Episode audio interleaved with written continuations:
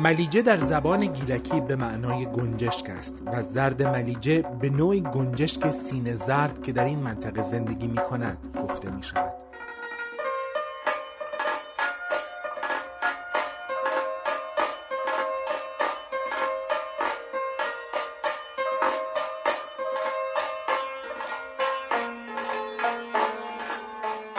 استاد مسلم موسیقی سنتی ایران ابوالحسن سبا در سفر به چهارگوشه ایران موسیقی سوقات می آورد. قطعی زرد ملیجه رهاورد یکی از این سفرها به گیلان است. او می‌گوید آنچه که خودش نوشته را نتوانسته به زیبایی یکی از شاگردانش اجرا کند. این شاگرد نوازنده همین قطعی زرد ملیجه که بعدا استاد مسلم موسیقی سنتی ایران از آب درآمد کسی نیست جز فرامرز پایور. ردیفدان آهنگساز سنتور نواز و مدرس موسیقی. او که به زیبایی راه استاد را در ثبت موسیقی نواحی ایران در پی گرفت پیشروی نوت نویس کردن موسیقی های رایج در ایران و جلا دادنشان هم شد. در شرح زندگیش می‌گوید با اینکه موسیقی میراث خانوادگیش بوده اما بسیار دیر آن را آغاز کرده.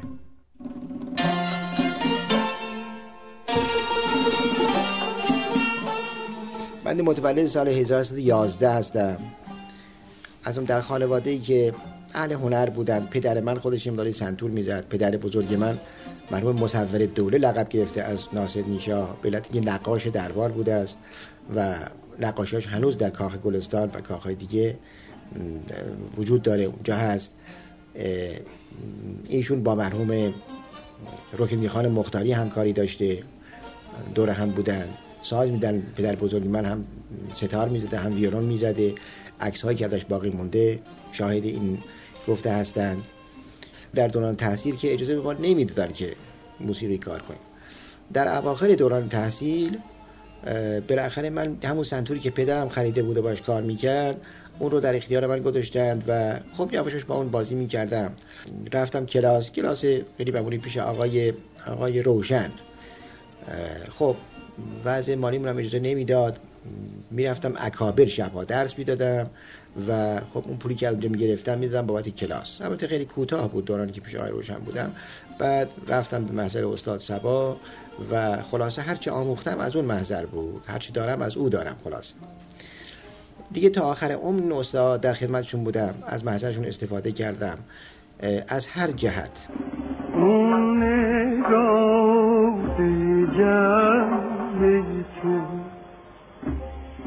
اون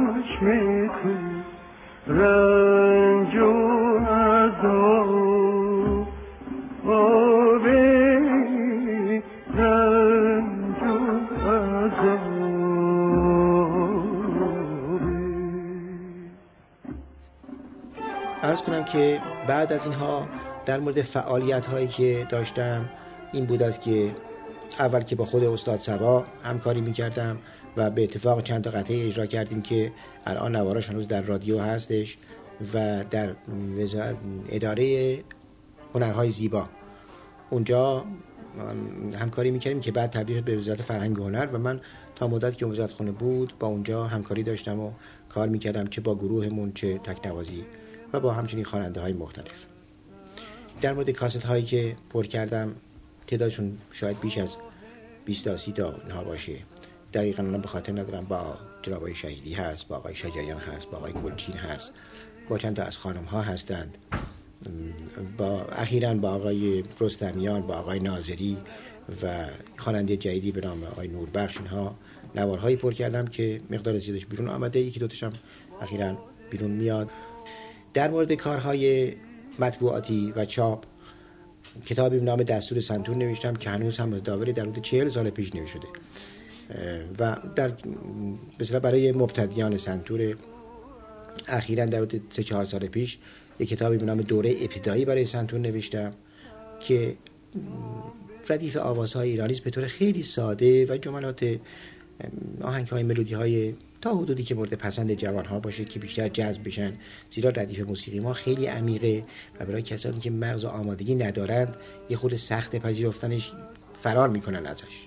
و با زدن این دوره ابتدایی خود به خود علاقمند میشن و حس می‌کنن درک بیشتری از موسیقی می‌کنن و اون دوره هایی که استاد سبا برای سنتور نوشتن و من اونها رو درس گرفتم از ایشون خیلی آسون و راحتتر میشه و درکش راحتتر خواهد بود براش. ارز کنم که بعدش کتابی به نام سی قطع چهار مزراب نوشتم هشت آهنگ برای سنتور نوشتم قطعات موسیقی مجلسی نوشتم که قطعاتی که در مجالس زده می‌شد یا در کنسرت ها زده می‌شد رو جمعآوری کردم چاپ کردم. و آخرین کتابی هم که نوشتم دوره آلیس برای دوره چپکوک سنتور. هنگام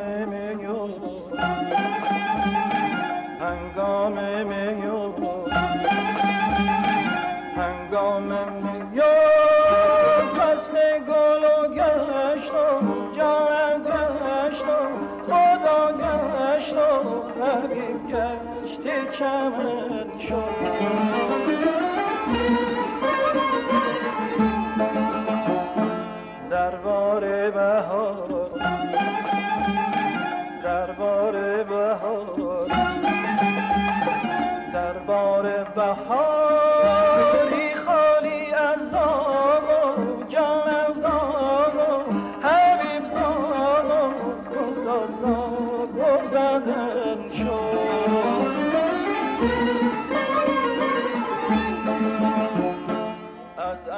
فرامرز پایور اولین سنتور نوازی بود که روی سنتور نواسازی کرد و تنها در پی بداهه نوازی نبود. به بیان دیگر نخستین آهنگسازی بود که ساز تخصصیش سنتور بود. نوگرایی او در حدی بود که جایی برایش در برنامه گلهای رادیو پیدا نکردند گرچه در فصل دوم این برنامه ورق برگشت.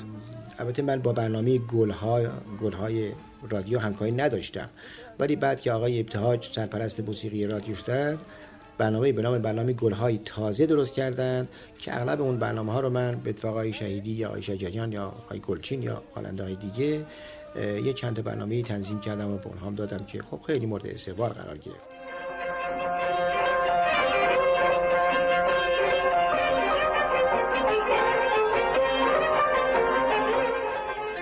با رخ دادن انقلاب و تغییر فضا دوستان قدیمی و گروه های چند ساله از هم پاشیدند. اما پایور که در آذر 1388 چشم از جهان فرو بست. معتقد بود که رهاورد ناخواستی انقلاب اسلامی در ایران ایجاد علاقه به میهن در نسلی شد که خودخواسته سراغ موسیقی آب و خاکشان را گرفتند. برای هموطنانم میگم که بالاخره قبول می‌کنیم. الان امروز خیلی بیشتر می‌بینم که اصلا حب به وطن همه رو گرفته. چقدر احساس می‌کنن که چیزی رو در خارج اومدن و دارن از دست میدن و چقدر دنبالش هستند. آدم میگه که چی مثالی هست که میگه قدر عافیت کسی داند که مصیبتی گرفتار آید. همینه. الان احساس می‌کنن که یه چیزی رو آمدن اینجا و اون چیزی که در ایران داشتن و آزاد بودن و همه چی در اختیارشون بود الان نیست اینجا. براشون. توجه می‌کنید؟ و اینکه خود, خود, خود به خود علاقمند شدن. اما استفاده از این علاقه که بتونن واقعا بهره بگیرن یه خورده براشون مبهمه. و اینجا من توضیح میدم که جوانان ایرانی ایرانیان هموطنان من خواهش می‌کنم یه خورده همت بکنند. بیشتر دقت بکنند. بیشتر تمرکز پیدا بکنند. مثل اینکه برای ایرانی ها همیشه موسیقی این بوده که یکی ضرب بزنه یکم ساز یکم برقصه. این فقط به عنوان موسیقی. اصلا موسیقی برای سرگرمی بوده. اون معنی واقعی موسیقی و فلسفه موسیقی هنوز براشون روشن نشده خیلی ها بفهمند که یک قسمت کوچکی از موسیقی اونم هست البته. مگه عروسی میرن؟ مگه موسیقی چیز می‌زنن؟ عارفانه می‌زنن نمی‌زنن و اونجا باید همطور موسیقی شاد و شلوغ و اینها باشه. ولی همه موسیقی ما که اون نیست یه قسمت خیلی کوچکی اون هست. ولی اصل موسیقی ما عارفانه است عمیق پرمعناست.